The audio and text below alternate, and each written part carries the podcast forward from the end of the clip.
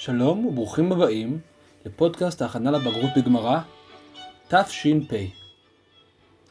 בפודקאסט הזה נלמד את הגמרא בעמל, אבל גם בזרימה, בהנאה ובכיף. אתם ואתן מוזמנים ומוזמנות להתקרבל בשמיכה עם כוס תה הפעם, לפתוח את הגמרא ולהצטרף לספורט היהודי העתיק ביותר, לימוד גמרא בכיף. הפודקאסט הזה מובא עליכם בשיתוף מרכז שטיינזלץ וישיבת כוח שהיא הישיבה של הרב שטיינזלץ והוא מוקדש לרפואת כל החולים וגם לרפואת הרב שטיינזלץ בעזרת השם יתברך. תודה לכל המגיבים ולכל המצטרפים. תודה לעודד מבאר שבע על המשוב המרגש, ריגשת אחי. תודה לשירה מפתח תקווה על הטיפים המעולים. אה, בנימין מירושלים, אתה צודק לגמרי, אני באמת מדבר מהר מדי, גם אשתי אומרת, אני אנסה להשתפר בקטע הזה כבר מהפרק הנוכחי, אז תודה. אה, ובהצלחה לכולכם. הקטע שנלמד היום מתחיל בדף נ"ו עמוד א' במילים נפרצה בלילה, ומסתיים בסוף העמוד במילה ונפקא. הקטע הזה הוא סוגיה קצרה מאוד, שעוסקת כולה בפירוש תמוה של האמורה רבה למשנה שלנו. אנחנו כמובן עוסקים בסיטואציה של כבשים בתוך דיר, שמצליחות מכל מיני סיבות לצאת ולזרוע פאניקה בקרב החקלאים ובעלי הגינות, ומנסים לברר מתי בעל הצאן יהיה חייב ומתי יהיה פטור. כתוב במשנה, נפרצה בלילה או שפרצו הליסטים וכולי, פטור. כלומר, אם הדיר נפרץ בלילה, הגדרות נפלו והכבשים ניצלו את ההזדמנות ויצאו לזרוע הרס וחורבן, או שפרצו הליסטים, שודדי צאן, אה, פרצו את הדיר והכבשים ברחו והזיקו, בשני המקרים הללו, בעל הצאן פטור מלשלם על הנזקים. בשורה הבאה במשנה יהיו מקרים שבהם בעל הצאן יהיה חייב, משום שהוא לא שמר כראוי, למשל אם הוא בנה את הדיר בשמש, שזה מציק מאוד לבהמות ומנסות בכוח להפיל את הגדרות ולברוח, אז במקרה כזה אה, האדם יהיה חייב. אמר רבא, והוא שחתרה. כלומר, מה שכתוב שאם הדיר נפרץ פטור, זה דווקא אם הכבשה חתרה. כלומר, חפרה מתחת לגדרות והיא ערערה אותם, וכך הצליחה להתחמק. כך מסביר רש"י. כלומר, רבא, לפי ההבנה שלנו בשלב הזה, מצמצם מאוד את הדין של המשנה שבעל הצאן פטור, אם הוא שם אותם בדיר, כי לפי דברי רבא, בעל הצאן פטור רק כאשר הבהמה יוצאת בצורה לא שגרתית, בתחבולות זדוניות, שבאמת כאילו, מי היה מעלה על הדעת שהבהמה תחפור? מה זה, חומות של תקווה? דווקא במקרה כזה, בעל הצאן פטור מהנזק שגרמו הצאן, כי משום שזה משהו אה, אה, שחורג כנראה מגבולות האחריות הנורמטיבית. עכשיו הגמרא מדייקת מתוך דברי רבא. אבל לא חתרה, מאי? חייב.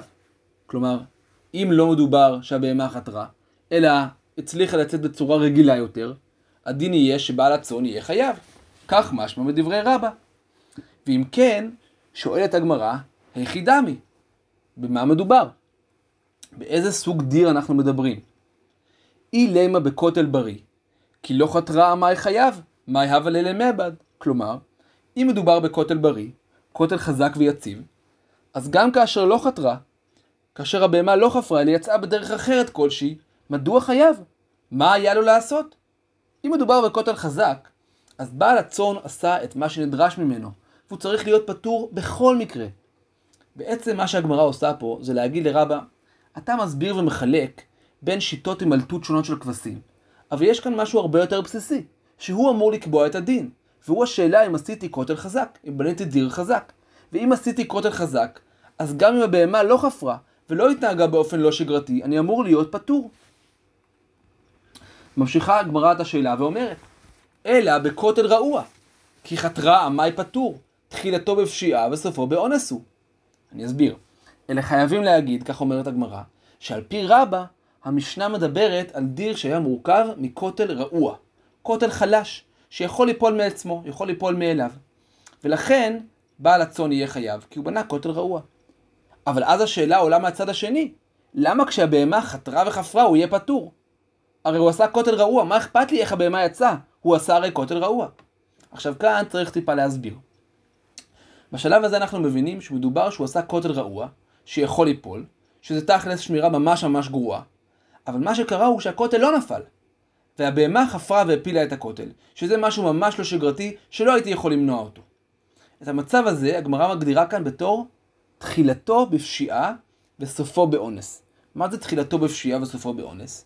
אני פשעתי, והתרשלתי בשמירה שלי, אבל בסופו של דבר, בסופו של יום, הנזק נגרם כתוצאה מאונס. משהו שלא הייתי יכול למנוע. כן, יש לכם דוגמה אולי למשהו כזה? משהו שאתה מתחיל לפשיעה, אבל בסוף יש אונס. במקרה כזה, כך יוצא לפי הדיון שלנו בדברי רבא, אני אהיה פטור. למרות שמגיע לי מכות על זה ששמתי לכבשה כותל רעוע, אבל בתכלס הכבשה לא יצאה בגלל הכותל, בגלל הכותל הרעוע, אלא בגלל האופי הקרימינלי שלה. כן, בגלל הקטע הנדיר הזה שהיא דפקה פה, שהיא פשוט חפרה. היא לא יצאה בגלל שאני בניתי כותל רעוע, ולכן כך יוצא לפי מה שרבא אמר, לפי איך שהגמרא הסבירה, אני אהיה פטור. ממשיכה הגמרא ושואלת, הניחא למאן דאמר, תחילתו בפשיעה וסופו באונס פטור. אלא למאן דאמר, תחילתו בפשיעה וסופו באונס חייב, מה איכא למימר. כן, הניחא זה כמו זה נוח, זה מתאים. כלומר, ההסבר שהסברנו במשנה, לאור דברי רבא, שמדובר בכותל רעוע, ואם הבהמה חתרה הוא יהיה פטור, מתאים לשיטת מי שסובר באופן כללי, שתחילתו בפשיעה וסופו באונס פטור. כן, זה כנראה ויכוח בכל, ה, בכל הנושאים. אבל לשיטת אלו שחושבים שתחילתו בפשיעה וסופו באונס חייב, מה נעשה? איך נסביר את המשנה? עכשיו, למה בכלל יש ויכוח על הנושא הזה? מה חושב כל צד? כן, מה, מה המחלוקת הזאת על, לגבי תחילתו בפשיעה וסופו באונס? יש הרבה הסברים, זה נושא נורא, נורא מעניין, אבל בפשטות אפשר להסביר ככה. מי שחושב שתחילתו בפשיעה וסופו באונס פטור, זה בגלל שהנזק בסופו של דבר לא נגרם בגלל הפשיעה, אלא בגלל האונס. ומי שחושב שתחילתו בפשיעה וסופו באונס חייב, זה בגלל שגם אם לא היה קורה האונס, עדיין הפשיעה, כמעט בטוח, הייתה גורמת לנזק. אז יש פה בעצם אה, ויכוח, כאילו, על מה אני מסתכל, על הפשיעה או על האונס, כן? נניח, אה, לא למדתם למתכונת באנגלית, אבל בסוף הייתם חולים ולא יכולתם להגיע למתכונת. יש פה תחילתו בפשיעה וסופו באונס. האם זה אשמתכם או לא אשמתכם בסופו של דבר? זו שאלה שאפשר לחשוב עליה בכל מיני צורות. אה, בזמנכם הפנוי אני מאוד ממליץ. בכל מקרה, אנחנו נתקענו מההסבר שלנו, בגלל שההסבר של דברי רבא יכול לעבוד רק לפי השיטה של תחילתו בפשיעה וסופו באונס פטור. אבל לפי מי שחושב שתחילתו בפשיעה וסופו באונס חייב, כל ההסבר של רבא לדברי המשנה לא עובד, ולכן אנחנו חייבים לעבור להסבר אחר. אומרת הגמרא, אלא, כשיש בגמרא את המילה אלא, זו מילה נורא חשובה, חייבים למרקר אותה. המילה אלא בעצם מסמנת לנו שאנחנו עוברים להסבר חלופי. אלא, מתניתין בכותל בריא, ואפילו לא חתרה. אנחנו חייבים לחזור בנו מההסבר שהסברנו במשנה שמדובר בכותל רעוע. ולא, דווקא מדובר בכותל בריא וחזק, והוא יהיה פטור בכל מקרה. כן, הבעל הבעל הצאן יהיה פטור בכל מקרה. אפילו אם הבהמה לא חתרה באופן לא צפוי, אפילו אם היה משהו יותר צפוי, הוא יהיה פטור כי הוא בנה כותל בריא. ועכשיו נצטרך להסביר את דברי רבא באופן אחר לגמרי. וכי איתמר דרבא, הסיפא איתמר. מה שאמר רבא על הקטע של חתרה וזה, בכלל נסוב על הסיפא, על החלק הבא של המשנה, ששם כתוב, הניחה בחמה, או שמסרה לחירש שוטה וקטן ויצאה והזיקה, חייב. אמר רבא ואפילו חתרה. כלומר, בואו נסביר את דברי המשנה. אם הניח את הבהמה בחמה, בשמש הקופחת, או שמסרה לחירש שוטה וקטן שאין בהם דעת לשמור, כן, אין בהם דעת לשמור כמו שצריך, הדין הוא שחייב על כל נזק שיתרחש. למה? כשהוא שם אותה בחמה הוא חייב, בגלל שכשהוא שמים את הבהמה בתוך, בחמה, אז uh, הבהמה היא לא יכולה לסבול את זה, נורא נורא חם לה ולכן היא תעשה כל מאמץ כדי לצאת. זו פשיעה מאוד מאוד גדולה ביחס לשמירה שלו. ועל זה אמר רבא, ואפילו חתרה. כלומר, בניגוד לאיך שהבנו את דברי רבא, שסובים על החלק הראשון במשנה, שהוא בא לצמצם את הפטור, אז בדיוק הפוך. רבא בא להרחיב את החיוב של החלק השני של המשנה. בחלק השני של המשנה יש חיוב. במקרה שאדם עושה משהו של פשיעה, הוא שם אותה בחמה, המשנה אומרת שחייב, ואת זה רבא בא להרחיב. כלומר, אם פשעתי ושמתי את הבהמה בדיר, שזה בשמש, בחמה, שזה בעצם מכריח את הבהמה לנסות לצאת בכל הכוח, אז גם אם בסוף הבהמה חתרה וחפרה בצורה לא שגרתית ועשתה משהו לא צפוי בכלל, בכל מקרה אני אהיה חייב. והגמרא מסבירה, לא מבעיה היא דלא חתרה דכולה בפשיעהו.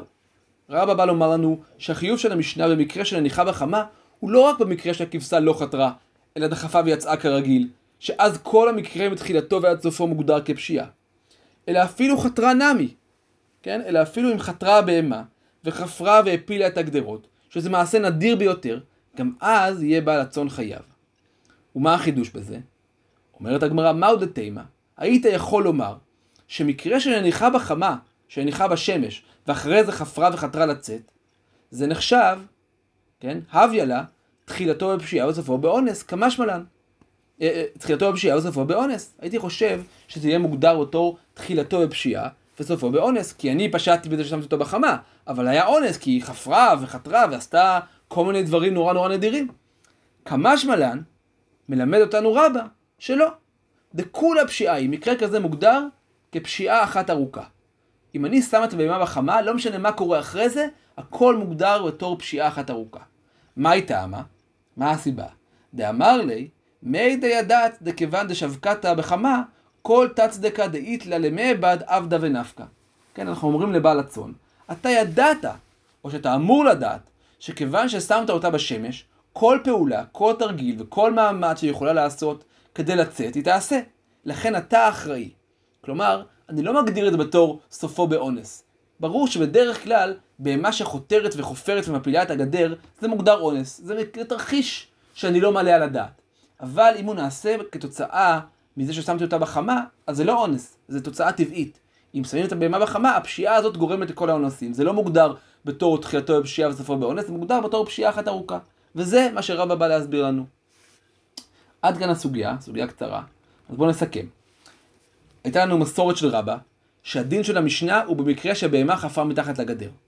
בהתחלה חשבנו שזה נסוב על החלק במשנה שעסק במקרים שבעל הצאן פטור, ולא הבנו למה רבא אומר את זה. הרי מה שיקבע את העסק זה השאלה אם בניתי את הכותל כמו שצריך או לא. ואם הכותל חזק, אני אמור להיות פטור בכל מקרה. ואם הוא רעוע, אז זה בדיוק ההגדרה של תחילתו בפשיעה צבו בעונש, שזה מחלוקת. ולכן העדפנו להעמיד את דברי רבא על החלק השני של המשנה, שעוסק במקרים בהם בעל הצאן חייב, כי הוא בנה דיר במקום שמכריח את הבהמה לצאת, ולכן הוא חייב. והוא יהיה חייב בכל מקרה, זה מה שבא רבא להגיד. גם אם חפרה ויצאה, זה לא יהיה מוגדר בתור סופו באונס, כי פשיעה מסוג כזה, כל יציאה של הבהמה תהיה צפויה לגמרי, ממש לא אונס. אז מה למדנו מהסוגיה? למדנו מהסוגיה, קודם כל, את המושג תחילתו בפשיעה וסופו באונס, שיש בזה מחלוקת, האם אה, זה מוגדר בתור פשיעה או בתור אונס, האם חייב או פטור, ולמדנו שלמסקנת הסוגיה, אה, אם בניתי את הכותל כמו שצריך, אני בכל מקרה פטור. אם בניתי את הכותל באופן רעוע, שם אולי יהיה הבדלים, אבל אם הנחתי אותה בחמה, את הבהמה בחמה, את הדיר בחמה, בשמש, אז לא משנה מה קורה, זה מוגדר בתור פשיעה. זהו. אז היה פשוט היום. תודה רבה לכל המאזינים, אני מקווה שנהנתם. אתם מוזמנים לשאול שאלות ולהעיר הערות, להתראות בסוגיה הבאה, ועד אז תהיו בריאים וחזקים. ביי.